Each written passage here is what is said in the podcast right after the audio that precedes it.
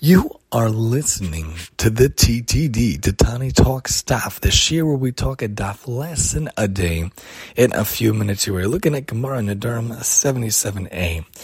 The Gemara talks about how Rav Ashi said, we have not learned so in the Mishnah above, concerning something else that someone else said, which states if she made a vow with the onset of darkness on the Shabbos day just before nightfall, he can revoke it for her while it is not yet dark, for it is if it became dark and he had not revoked, he can no longer revoke.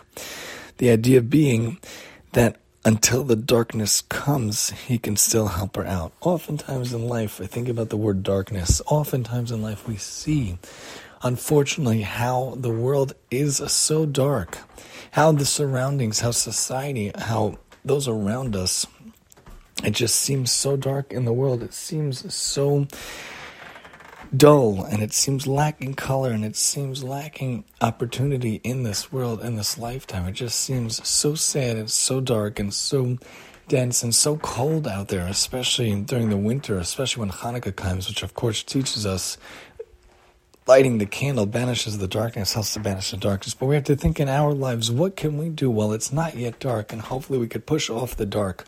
What can we do to light that one candle, to banish the darkness, to do good, to bring light to the world? Every mitzvah, every chesed, each Torah learning that we do can help us to bring light to the world, can help us to accomplish things in the world, can help us to bring more goodness to the world. Remember, you hold the key. You hold the ability to bring much good and much light into this world every single day. Join us next time as we talk Nedarim 78 here on the TTD.